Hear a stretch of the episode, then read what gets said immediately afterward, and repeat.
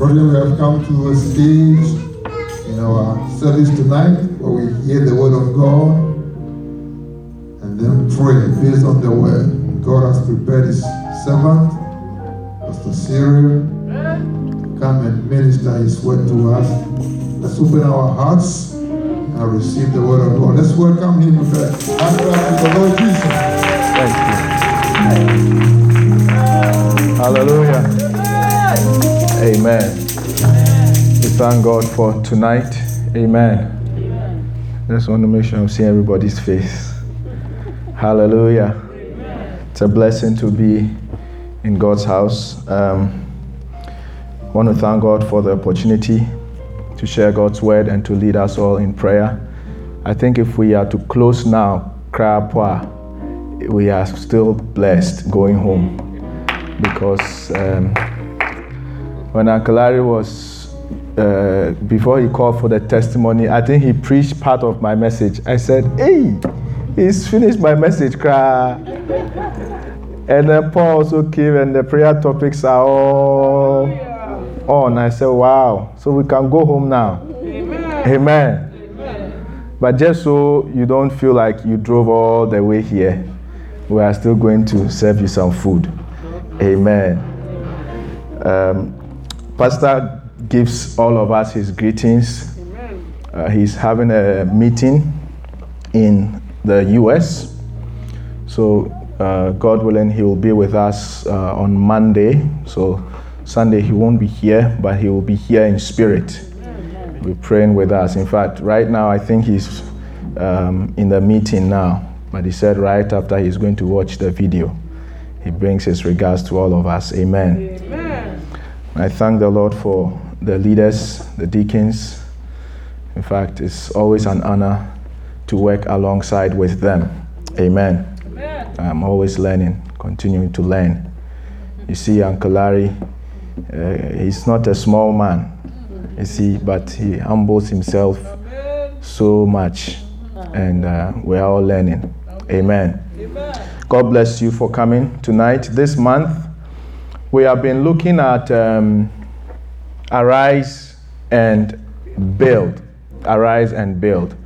And God's been speaking to us. I mean, I don't know about you. Um, and I listen to the messages. Uh, I, I'm blessed. Pastor started with the church as Jesus designed it.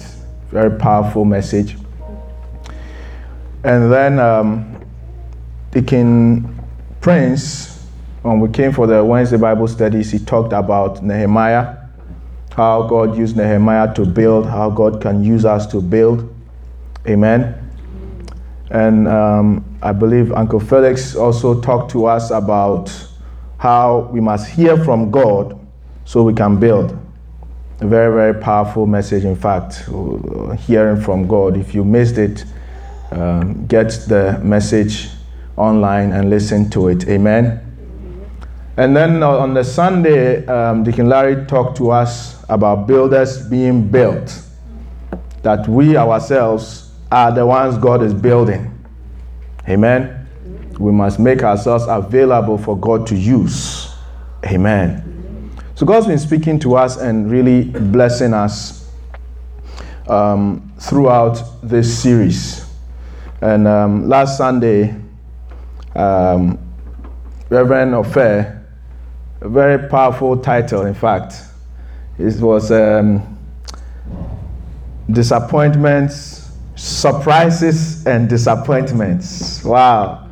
I was listening to it, I said, hey, this one has to come from the chairman. Surprises and Disappointments about Naaman and how it was a surprise that the king of Syria believed that there is a prophet who can heal.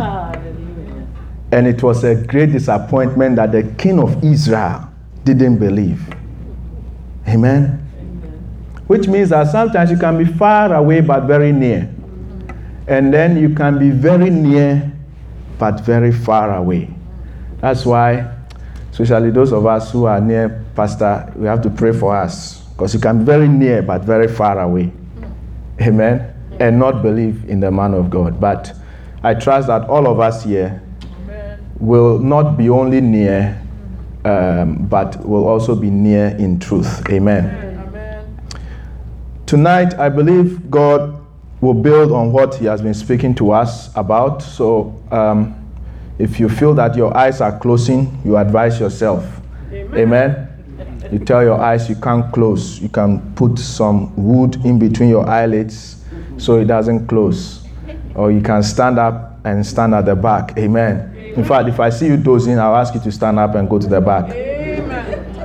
This remember I'm the youth pastor, so that's how you keep the youth alive. Amen. Amen. So no sleeping. I know we are tired, but God will speak to us. Amen. So I want to talk to us on um, the message that I have captioned as um, Ecclesia. Ecclesia. Can you move a slide on for me in the media room? Ecclesia. In Matthew chapter 16, the Bible says, And I also say to you, verse 18, I also say to you that you are Peter, and on this rock I will build my assembly, and the gates of Hades will not prevail against her. I will build my assembly. You have another version, it will say, I will build my church, and the gates of Hades will not prevail against her. Amen. Shall we pray? Father, we thank you tonight. We believe that you have a word for us as individuals and then for us as a church. Let your voice be heard in the name of Jesus. And let that voice, with all its power, transform our lives and the people around us. In Jesus' name we pray. Amen. Amen. So, this is Jesus speaking. Um, if you remember, Jesus had taken his disciples to a place called Caesarea Philippi, and he asked them, Who do people say that I am? And some, Peter said, Some say you are uh, Jeremiah, others say you are John the Baptist. Others say you are one of the prophets. And then Jesus asked him, But you, who do you say that I am? And Peter said, You are the Christ, the Son of the living God. And Jesus said, Blessed art thou, Simon Barjona. Flesh and blood did not reveal this unto you, but my Father who is in heaven. And I say unto you, Thou art Peter and on this rock I will build my assembly or my church, and the gates of Hades will not prevail against it. The word that is um, translated as church in that verse is actually the Greek word ecclesia. Ecclesia. I mean, the right spelling is E C C L E S I A. But just to make it distinct, I'm spelling it with K because I don't want you to confuse it with Ecclesiastes. Amen. So, ecclesia is the Greek word, and the actual meaning of ecclesia is not church. The actual meaning is a gathering, an assembly, which is why I used the other version, um, the literal version of Matthew 16, verse 18, it says, it calls it, I will build my assembly. I thank God that we are assemblies of God, you know. he said, I will build my assembly, and the gates of Hades will not prevail against it. In the days of Jesus, there were three main institutions in Israel. One was the temple, the other was the synagogue, and the third was the ecclesia. So Jesus was not saying something that his disciples didn't understand. Okay? Eh, eh, when he said, I'll build my ecclesia, he was talking in language that they understood. But of the three institutions, the two, the temple and the synagogue, are religious institutions. So it's surprising why Jesus doesn't say, I will build my temple or I will build my synagogue.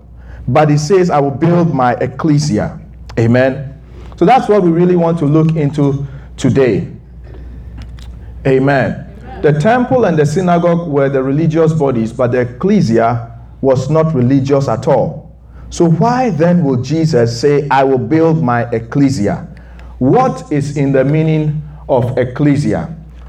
Now, ecclesia was first developed as a ruling assembly of citizens in the Grecian democracy. So, when ecclesia came about in, in the Grecian um, kingdom, what they used it to refer to was when a group of citizens gather to make rules that affect the people. Okay? And so that gathering was called ecclesia. So it's not just some people gathering to do kokonsa, right? It's gathering to make rules that affect people, not gathering to decide um, which um, place are we going to eat this evening. No, they are gathering to decide what should we teach in the schools, for instance.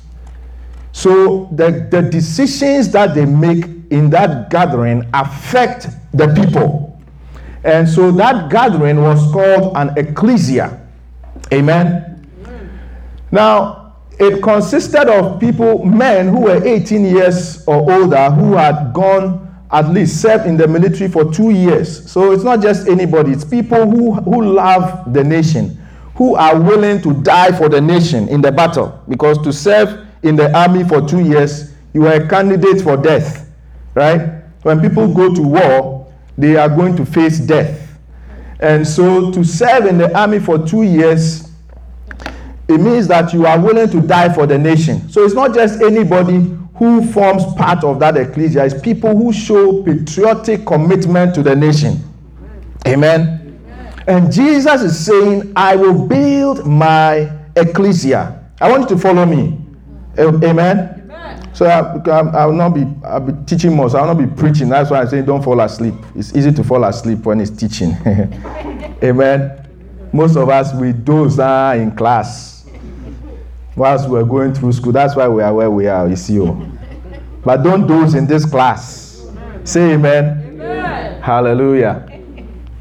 And so later, when the Romans came and overpowered um, the Greeks, the Romans sort of adapted this idea of ecclesia, but they took it further and they expanded it to mean an assembly of citizens who are duly convened. Now, that word convened, there is something in it, and I want us to um, understand it. When a group of Roman citizens, as small as two or three, gather anywhere, it doesn't have to be in Rome, anywhere in the world, when a group of two or three Roman citizens gather, he says that they are constituted as the conventus. So that the word there is conventus, which means that in their gathering as two or three citizens of Rome, they are seen as being in Rome, and all the laws of Rome apply to them. Amen. So, for instance, if in Ghana it is illegal to be homosexual, and if the law, the ecclesiastical system was available or applied in Ghana, for us gathered here, as we are citizens of Ghana, that law also applies to us. So that I cannot marry another man because I'll be violating the law of Ghana. Because when we gather, the ecclesia from Ghana applies to us. The authority of the law in Ghana applies to us. Do you understand? Yes. Amen.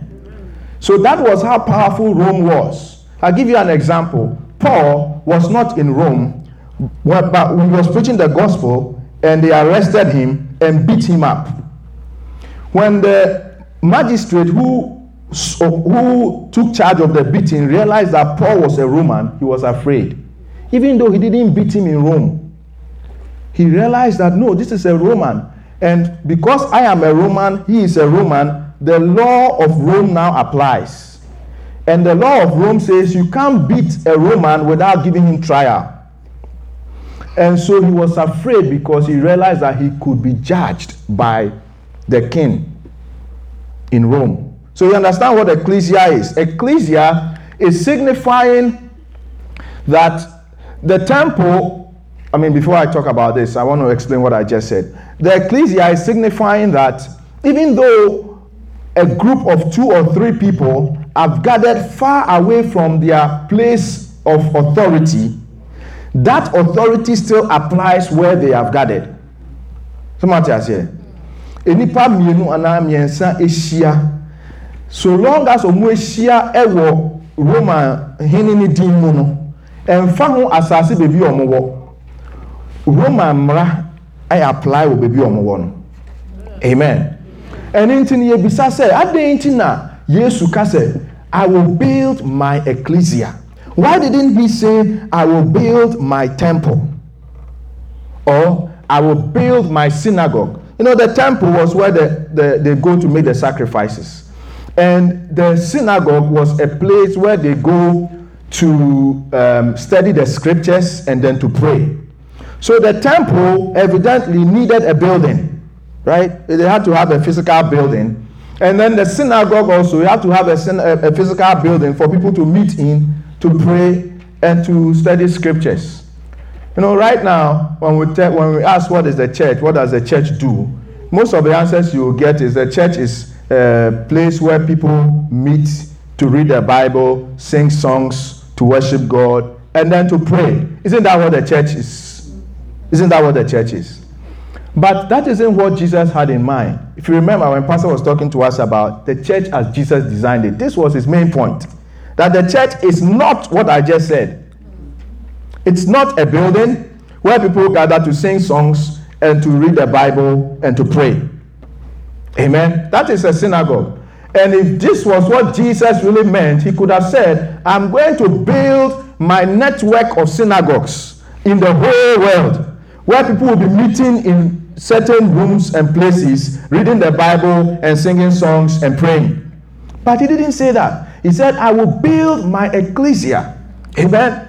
So, what then is the significance of the ecclesia? You see, compared to the temple and the synagogue, the ecclesia doesn't necessarily have a physical building.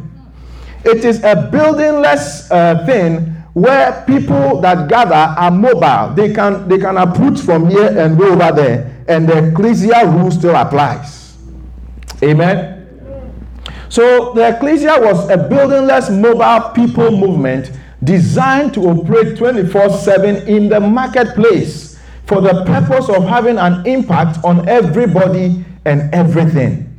So there is no time of operation for the ecclesia. Amen. But the church has a time of operation.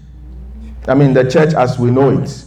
Uh, the office hours is from this to this. Service time is from 9 to 11. And no crown 9, no crown you're banning later account. Amen. But the ecclesia that Jesus had in his mind was far beyond what we, uh, we, we, we know of today. Amen. So what then did Jesus have in mind when he talked of the church, the ecclesia? Just to help us understand, Jesus or the Bible uses certain metaphors, examples to describe what the church is because the church is so complex, it's hard to just explain it with one thing.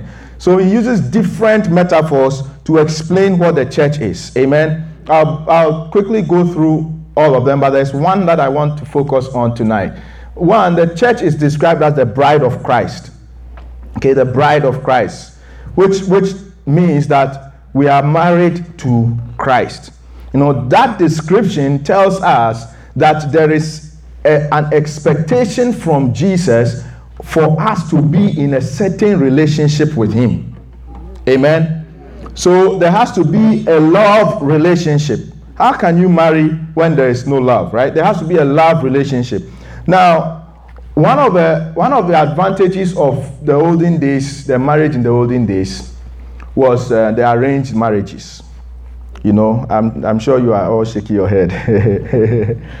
the arranged marriages, it has its pros and cons. I mean, today, a lot of the marriage problems we are having is because we have immature people who are choosing who they want to marry. Right? And of course, they will choose wrong. By the time they wake up, like Jacob, they are married the wrong person. And then they have to divorce. But one of the positive um, sides of arranged marriages was that because the children are seen as immature to make a lifelong choice, the parents who have gone through life, right, if they are correct, will make the right choice knowing their child, right, for their child to marry. So most of the time in those days, you marry without love doesn't come first. The choice is made. So after you are married, now you have to take time to let the love come. How does the love come? By taking time to know the person. You understand? As you know the person, then the love is coming. So when the Jesus says that, or the scripture says we are the bride of Christ, how do you develop love for Jesus if you don't spend time to know him? Amen? So, you want to love Jesus, get into the scriptures, study, read about him, read other things people have gone through with him, listen to other people's testimonies. That's how you know Jesus. You see how he treated the other person, you know that, oh, he'll treat you the same. Because he said, I am the same yesterday, today, and forever. Amen. Amen. You spend time to know him, then the love is coming. The love is coming. The love is coming. Otherwise, if you don't develop the love as the bride of Christ, you'll be shocked on the wedding day. Who wants to get married to a bride who doesn't love him? Amen. The other metaphor that is used for us is that we are the body of Christ. We are the body of Christ. Now, you will realize when you look at your body that you have many parts in your body. And the different parts all don't look the same. That is to say that the church that Jesus had in mind was not going to be some boring, one sided thing. All different people, different ideas. In fact, it's much like the board. different mindsets, different viewpoints, different ways of seeing things, but in the end, it's one board. And when the decision has to be made, it's one decision. We never have like two decisions. With one decision, we vote carried. We all support it. Amen. That is what the body of Christ is. Paul said, if the whole body were an eye, where would be the hearing? Imagine you go to give birth and the doctor comes and said, um, I have good news. You have delivered an eight pound eye. eight pound eye. The bad news is that the eye is blind. Why? The eye will be blind because it doesn't take only the eye to see. The, the eye needs the brain to tell the eye what it is seeing. You understand? So if it's just the eye, the eye will be blind. That is why the body of Christ needs everybody. You have a gift I don't have. Pastor has a gift you don't have. You have a gift Pastor doesn't have. That is why, if you remember, one of Pastor's messages he preached when he first started was, I can't do it alone. I need your help. You know, Pastor needs everybody's help for the church to be what God had in his mind. Amen. So when you sit down and say, uh, me, because I cannot preach like how they are preaching, I can't do anything, you are making all of us suffer. It's like your stomach saying, because I can't see, I won't digest any food. Hey, to be dangerous. Hallelujah. The other metaphor that is used is the flock of God, that we are flock in God's um, sheepfold. Amen. The idea that that connotates is how we are to depend on our shepherd. You know, the sheep is, sorry to say, is stupid. The sheep really doesn't know that it is walking into danger. You see it going, going, going, going until the shepherd throws some stone to redirect it. The sheep will just walk into the river because the sheep is stupid. That is how we are. You know, Jesus said, Without me, you, you can do nothing. So we are to depend on our shepherd all the time. If we cut ourselves from Him, we cannot survive. Amen. The other metaphor that is used is the household of God. We are like a family. You know, and just like in any family, I mean, who amongst us here in your family can tell us that you never fought with one of your siblings when you were growing up? Me, I can tell you, my elder sister, I fought with her. Oh, but she was my best body buddy. all my secrets, her secrets, we will share everything, but we'll fight. But we are still siblings. Amen.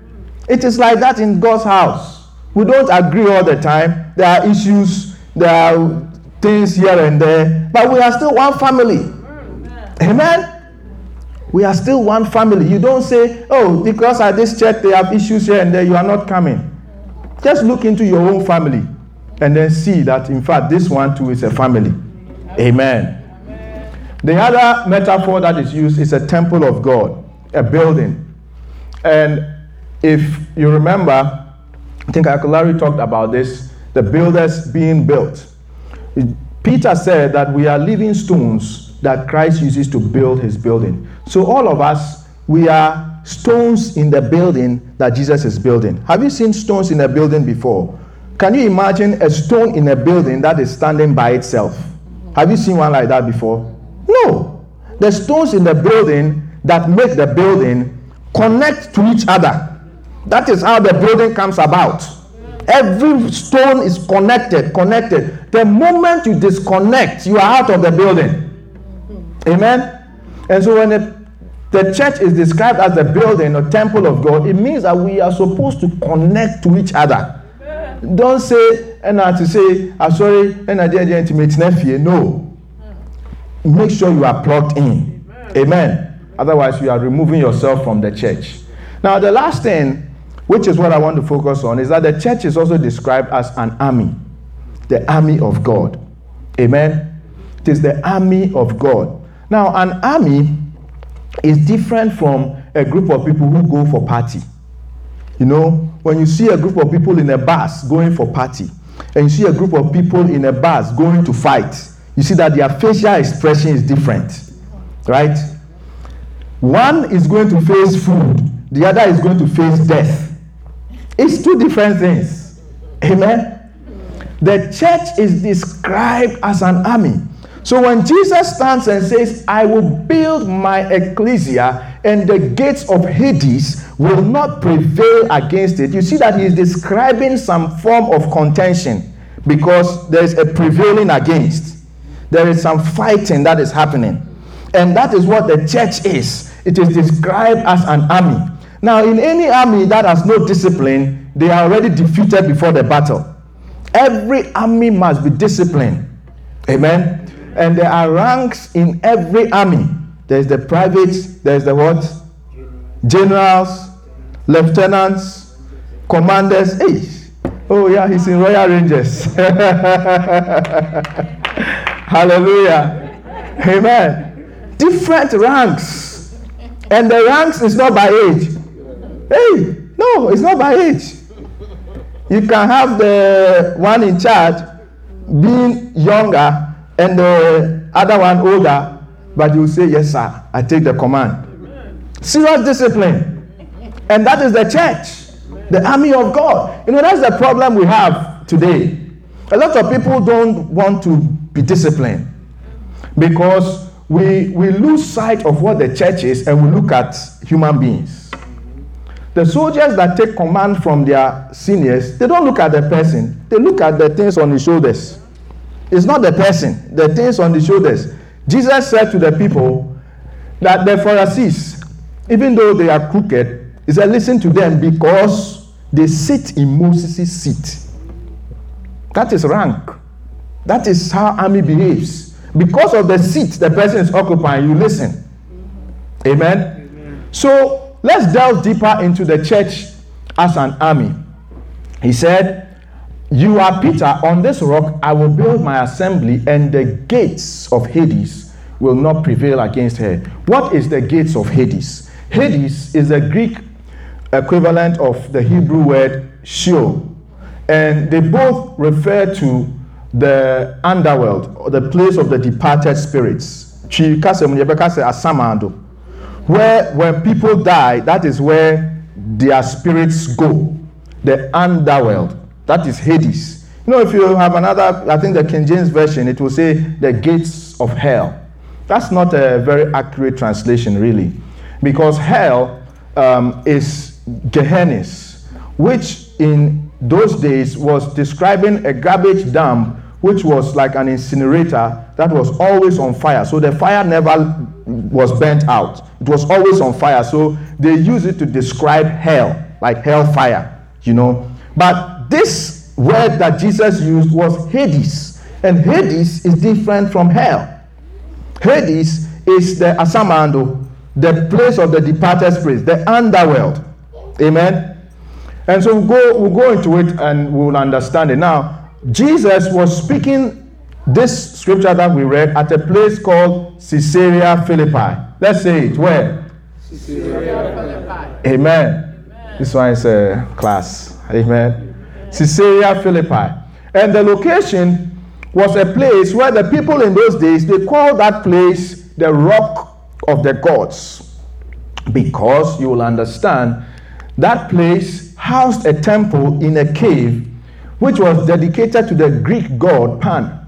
And Pan was a variant of the Canaanite deity Baal. You remember Baal? Or some say Baal. But I'll say Baal, so know what I'm talking about. Amen. So that was the rock of the gods, the place called Caesarea Philippi.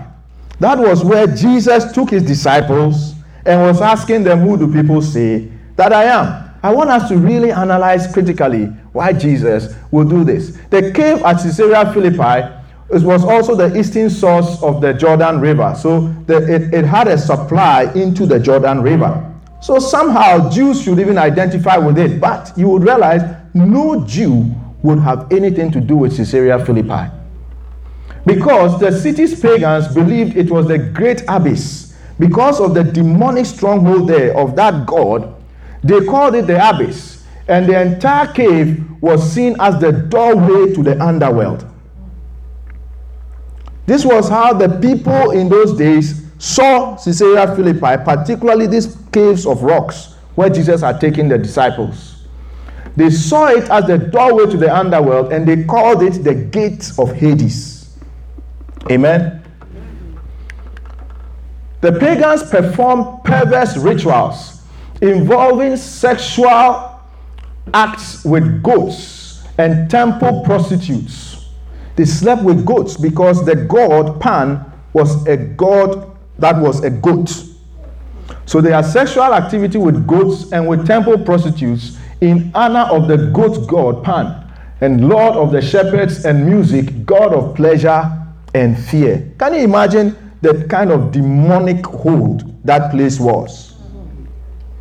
They celebrated other deities such as Echo and Galerius, possibly also the fertility goddess Nemesis. So it was an idol worship stronghold.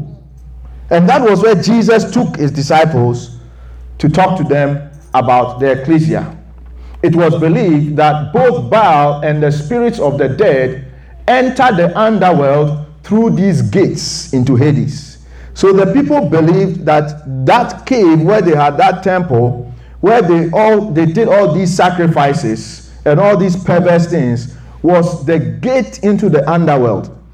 Ɛhɔ na asamado ne bosom a wɔsom no no hɔ na wɔn fa de kɔ asamado. Maka ne yie. It's the gate ɛpono a wɔn fam de kɔ asan that was what they believed. That was what they believed. That was how they treated that area. Why then would jesus have anything to do with such a place? With shrines to caesar and the other false gods, including a large statue of the goat god Pan in a state of exaggerated sexual arousal, Caesarea Philippi was the opposite of holy Jerusalem. I mean, anything that is evil was associated with that place. And that was why no Jew would defile himself by even traveling to that Caesarea Philippi place. Amen. So the question is why would Jesus, the holiest Jew that ever lived, go to such a perverse demonic hold? Are you with me? Say amen. amen. Hallelujah. Amen. Now, not only did Jesus just go there, in fact, he actually went out of his way. You know, it's one thing when you are passing by and then you just realize the place and you stop by to teach a lesson, right? So it's like it's on your way. You didn't really intend to go there. Na mi twem ɛna eh, mi hu hɔ na mi gyina ayɛ. It's one thing, but when you actually study the geographical locations, it it wasn't like that. He intentionally traveled for a long time to go to that place just so he could ask the disciples, Who do people say I am? Amen. He journeyed from Tyre and Sidon to Bethsaida and then went out of his way for 30 miles round trip, going and coming 30 miles plus to visit this perverse location. Now, if you look at the map, you'd see Tyre over there at the corner there, and in Matthew 15, so just one chapter before the chapter we read, in Matthew 15, Jesus goes to Tyre and, Sidon where he met the Canaanite woman. Remember the Canaanite woman that came and said, My daughter is sick. Can you heal my daughter? And Jesus said, I am only sent to the Israelites. And the Canaanite woman said, But even the, the dogs eat the crumbs that fall. And Jesus said, I've not seen such a great faith. Your daughter is healed. And then the daughter was healed. That was in Tyre when that happened. After that, Jesus moved from Tyre into the regions of the Sea of Galilee. That was in the following verses, verse 29 to 31. And it was around the Sea of Galilee where Bible says he healed many people. They brought the sick, they brought the lame, the blind, he healed them all. And then it was in that place, after healing them all, he asked the disciples, These people, I see they are hungry. Let's give them some food. He multiplied food for them to eat as well. Amen. So look at the distance. So from Tyre, now he's around the Sea of Galilee. Now you see where Caesarea Philippi is. He had to travel all that distance to go to Caesarea Philippi just to ask the disciples, Who do people say that I am? That suggests to me that there is an intentional effort by Jesus to stage this lesson that he was going to teach the disciples. It wasn't some casual thing. He was about to teach them something something that was so important, he couldn't teach them anywhere. He had to journey with them to Caesarea Philippi, a place where no Jew would go. Amen. And so he goes there and he asks them, Who do people say that I am? And Peter responds, saying, You are the Christ. And Jesus said, You are Peter. And on this rock, he was standing on rocks in that area. When he says this rock, I mean, there, there, are other applications of this rock. We know Jesus Christ being the chief cornerstone, himself being the rock on which the church is built. So that is established, no dispute about that. But I don't think that was what uh, um, Peter and the disciples were thinking when Jesus said this rock. Because in their minds, they were standing on the rocks of Caesarea Philippi, and he's saying, This rock, I will build my church. And the gates of Hades, which was right there, and they knew that that place where they were standing was called the gate of Hades because the people treated it as the gate into the underworld. Do you understand what I'm saying? So the disciples, their understanding of what Jesus was saying was in that area where they were. Amen. Of course, it has applications which have been rightly applied in, in, in other literature, but we just want to look at how the apostles understood Jesus. Amen. So the gates of Hades represent Satan's domain. Everything that is evil, everything that is demonic. I mean, take anything that you think is very demonic and multiply it by 100 times. Right? It was that hold of the powers of darkness. The place where they controlled the people. Amen. That was the gate of Hades. And then Christ, about to build his ecclesia, strategically positions his ecclesia not anywhere but right at the doorstep of where that powerful hold is. He said, I'm not going to build it on the playground. I'm not going to build it in the other places. This place where there is the highest concentration of demonic activity, that is where I'm going to build my church. Amen. Amen. So, what is the significance of the ecclesia? you'd see that the temple and the synagogue were static. They had to be in a particular building. But the ecclesia that Jesus was building was building buildingless. Mobile people positioned in the marketplace to impact everybody and everything. What Jesus had in mind when he was declaring, I will build my ecclesia, was not a group of people who were gathered in some building far removed from the evils of society. Jesus was saying, I'm going to build my ecclesia and I'm positioning them right where the devil is doing his worst activity. Why? So that they can overcome the devil and, and free up the people that he's putting in bondage. Amen. Amen. Amen. That is the real church that Jesus is building. The church that invades the camp of the enemy not the church that sits in defense, but the church that goes in offensive mode, where the devil has his strongest concentration of evil activity. Amen? Amen. Now, the only way Jesus could do that was to have people in his ecclesia who have overcome death. Because the gate of Hades was a gate leading into death. And so in Revelations, when Jesus appeared to John, he said, I am he who rose from the dead, and I have the keys of death and Hades with me. Amen? That is what he had in mind when he said, I will build my ecclesia. Amen. Amen. Amen. So the church is not intended to be localized to one place. It is intended actually to be positioned where evil is strongly concentrated. And where is that? Your workplace. Right? The people there, they, they are not Christians. Evil is there. You go to downtown Toronto, you see evil. Amen?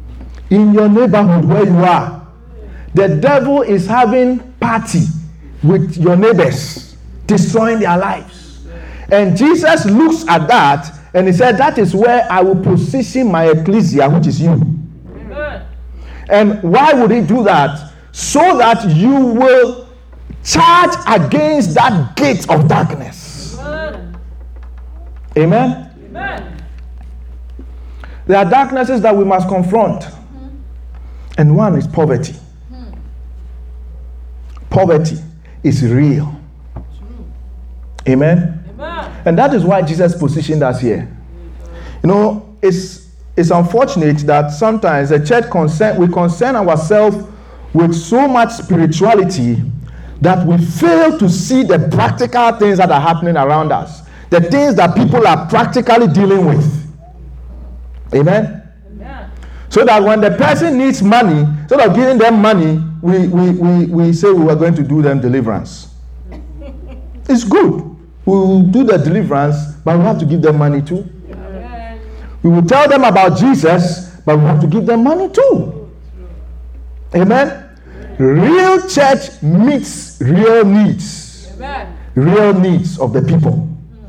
And when we talk of the people, we are not talking just about those of us who have gathered in here. We are talking about those of the people who are in the gates of darkness, whom the devil is having party with. Amen. Other darknesses we must confront addiction. Hmm. Addiction. There are people who are addicted to all sorts of things drugs, pornography, gambling, many, many things. People are addicted.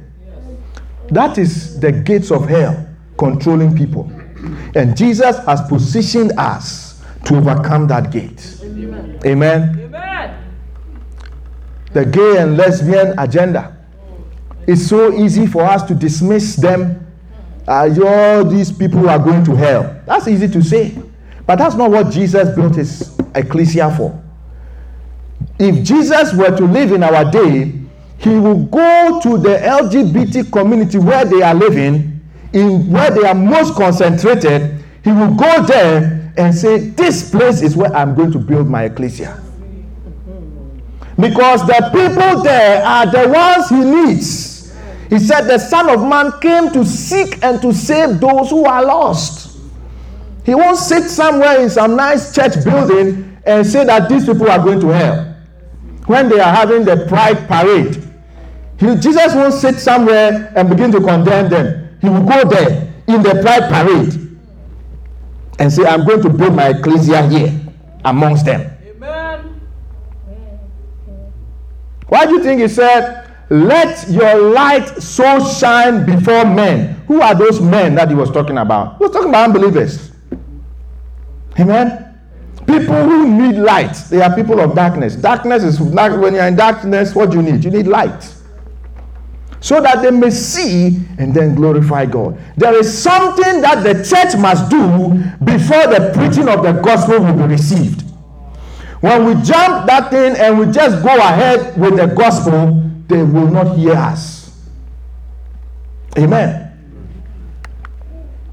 Homelessness is real. Imagine going to downtown, seeing the homeless person, and the first thing you try to give to the homeless person is Jesus. He won't even understand what you are saying.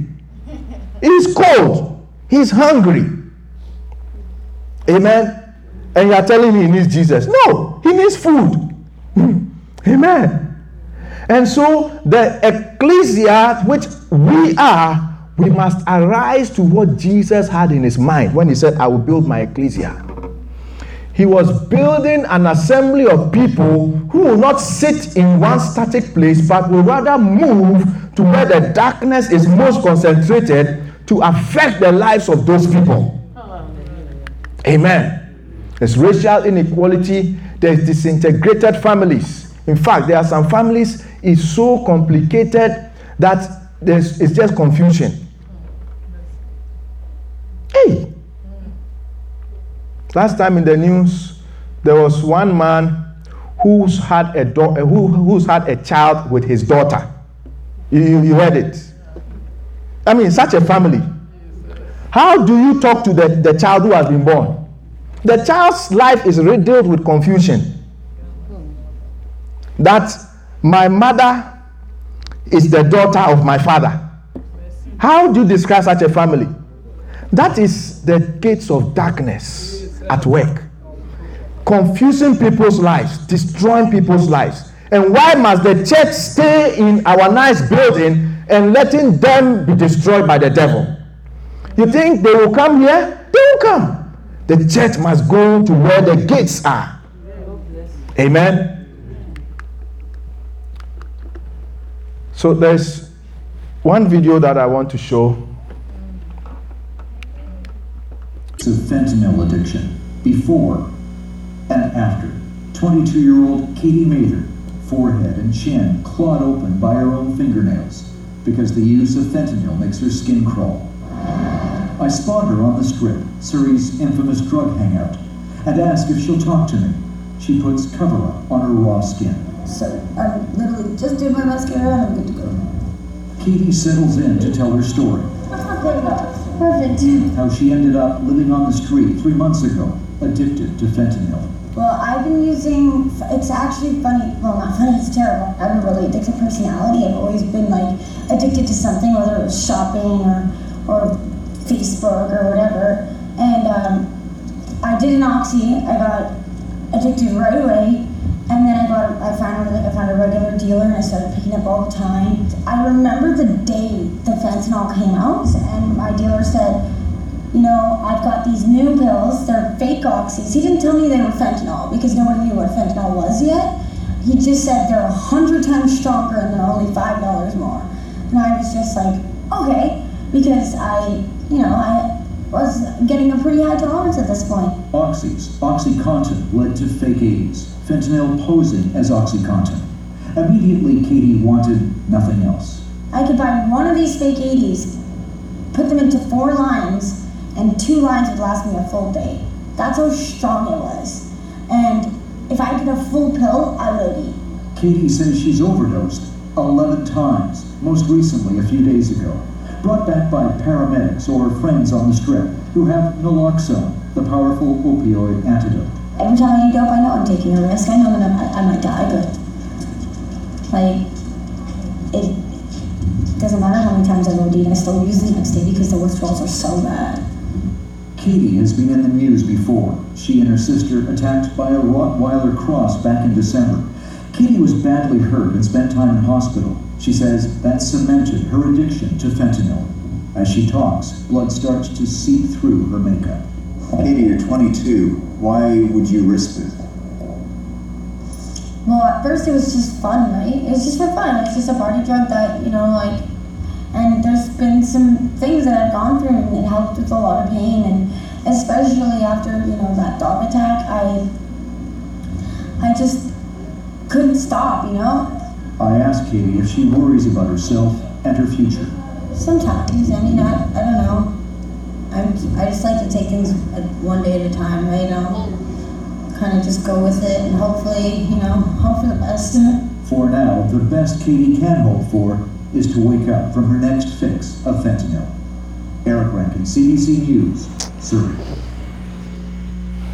Hallelujah. Amen. You know, there's one thing that she needs, and that's Jesus. Do you think she will walk into our church herself? That's why Jesus didn't say, I'll build my synagogue or I'll build my temple, but I'll build my ecclesia. Because the ecclesia goes to people like this, where they are. Now, don't take it for granted. It's dangerous to go to places like that. That is why you have to be in the army, to be in the ecclesia.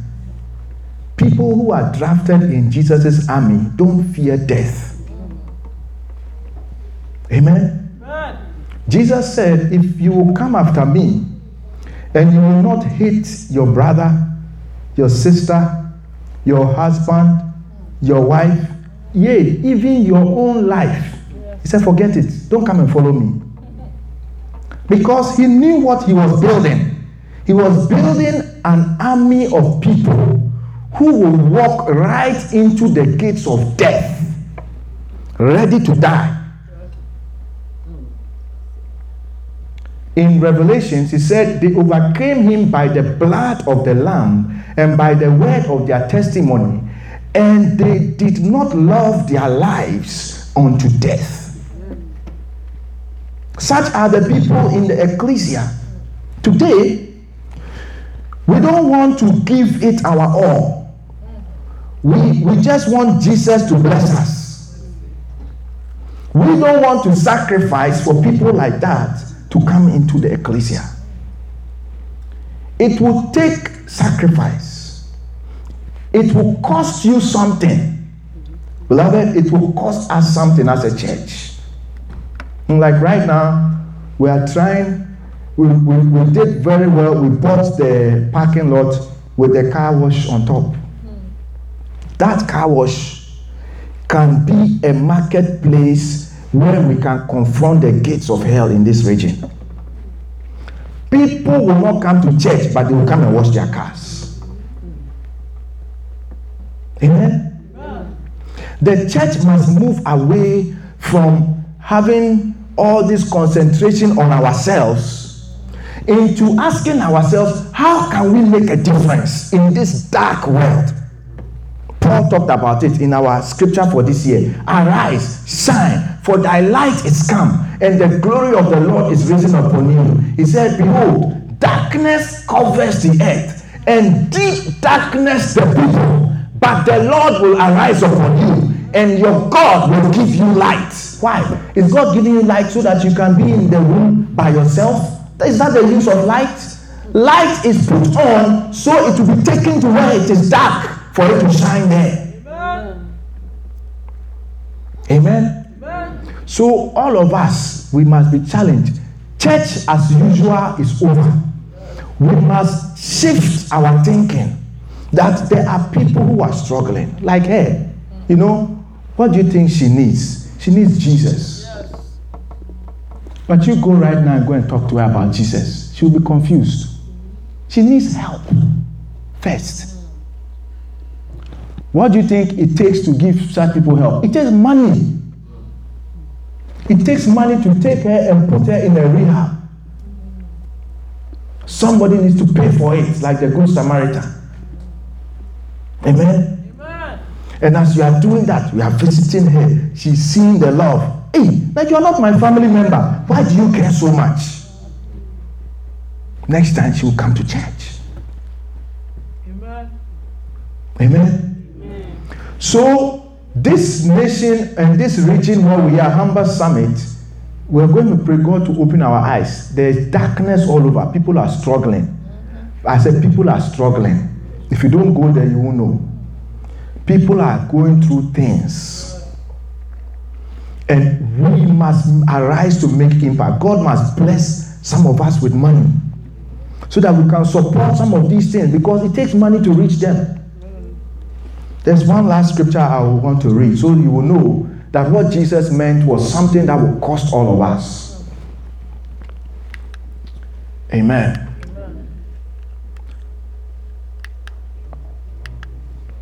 Matthew 25.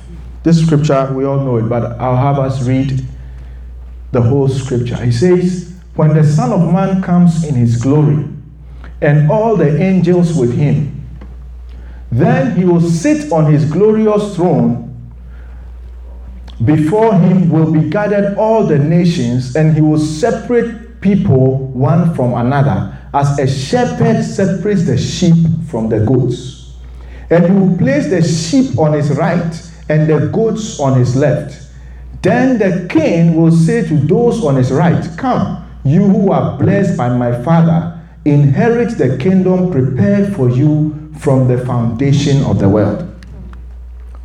For I was hungry, and you prayed for me. Is that what he said?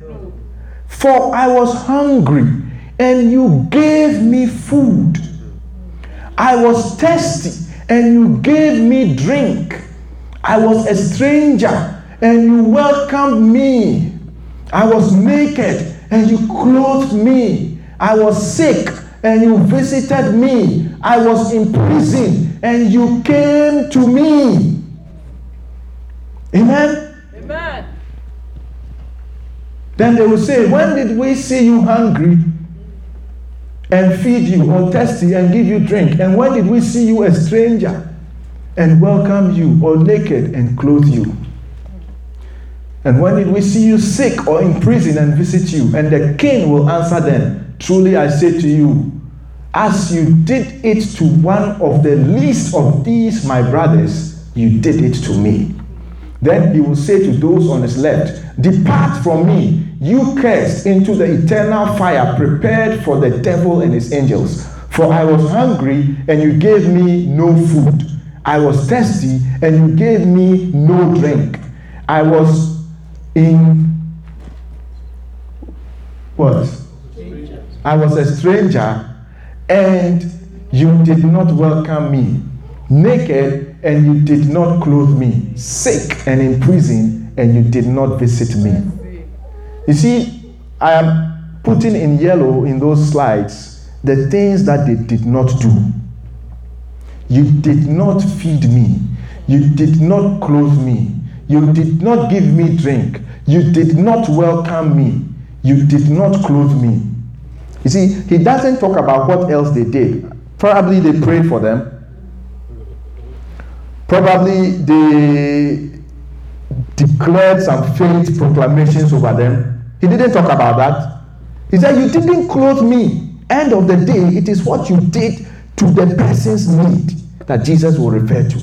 Now, you see, in this account, if you read the earlier verses, he talks about how in the final judgment, many will come and say to me, Lord, Lord, we did miracles in your name. We cast out demons. We healed the sick. And he will say to them, Get away from me, you workers of iniquity. I never knew you. Now, Is it wrong to cast out demons? Is it wrong to pray for the sick? Is it wrong to do all those things? No. Why did he say, Get away from me? You know, because it doesn't cost much to cast out demons. It's not because it's not your power. He just said in the name of Jesus, you use somebody's name, and the demon is gone. It doesn't cost you anything. He paid for it. The gifts of the Spirit. If I have a word of wisdom, a word of knowledge, it's a gift. I didn't work for it. It's a gift. I'm operating it. So I am not giving anything that is costing me. Do you understand? But when I'm removing my money to support the food bank, that one is, is costing me. He said, We are doing a food bank. Why? So hungry people in this area can get food to eat. And say, You take your money and support it. That one will cost you. Because they just increase your rent. And we are saying, remove from that money and give it. It will cost you. It, it, that is what the ecclesia is for. People are not afraid to die. If you are not afraid to die, how about hunger? A will soon come. You understand? You know, when you have this mentality, what you are going through right now, it will change your thinking. To change your thinking. What are you going through that is making you think God has denied you? Hey, you are still alive. Amen. Even in death, He is still God. Amen. So we are going to pray tonight, and we are going to really ask the Lord to shift our thinking. All of us in this church, to shift it from ourselves into where the darkness is concentrated in this city. A lot of the time, the reason why the church is not going there is because we are scared. We are afraid. We say, let's go to where the gangsters are. You know what David Wilkerson did with Nicky Cruz, if you've heard of that story? That is what the real church is supposed to do. He went to this gangster man, Nicky Cruz, and went to talk to him about Jesus. And the gangster looked at him and said, Look, get away from here. Otherwise, I will kill you and cut you into pieces. And this is a gangster who killed people, plenty. You know what David Wilkerson said to him? He said, Even when you cut me into pieces, every piece of me will cry out that Jesus loves you. And that gangster was shocked because all his life, nobody has told him that somebody loves him. He was shocked. And not only that, he was also shocked that there was somebody who doesn't fear death, is willing to sacrifice his life just to tell him that somebody loves him. Amen. To cut that long story short, that man, Nicky Cruz, He's now a worldwide evangelist preaching all over the place. Amen. That is the ecclesia. It goes where the people are. Nicky Cruz will never have found his way into a church. The church must go to Nicky Cruz. And it's not easy. The only way, because of time, I couldn't talk about that aspect. How we will go into the gates of darkness. Jesus told us and I didn't put it here, but I'll, I'll say it. In Matthew 16, that same scripture, if you read down, after he had told Peter, You are this rock, I will build my church on you, then he said, Behold, I give unto you the keys of the kingdom of heaven. And whatsoever you bind on earth shall be bound in heaven. Whatsoever you will loose on earth will be loosed in heaven. What Jesus was saying was that the mode of operation of the ecclesia is prayer. That we fight our enemy, the kingdom of darkness, we overcome them in prayer. So that whilst you are doing the good to the person, even before you tell them about Jesus, you are already praying for the person. Prayer has gone into the food bank. The people that are coming, we are not telling them about Jesus, but we are praying that they will find Jesus. Do you understand? Because it's a spiritual battle that must be won in the spirit.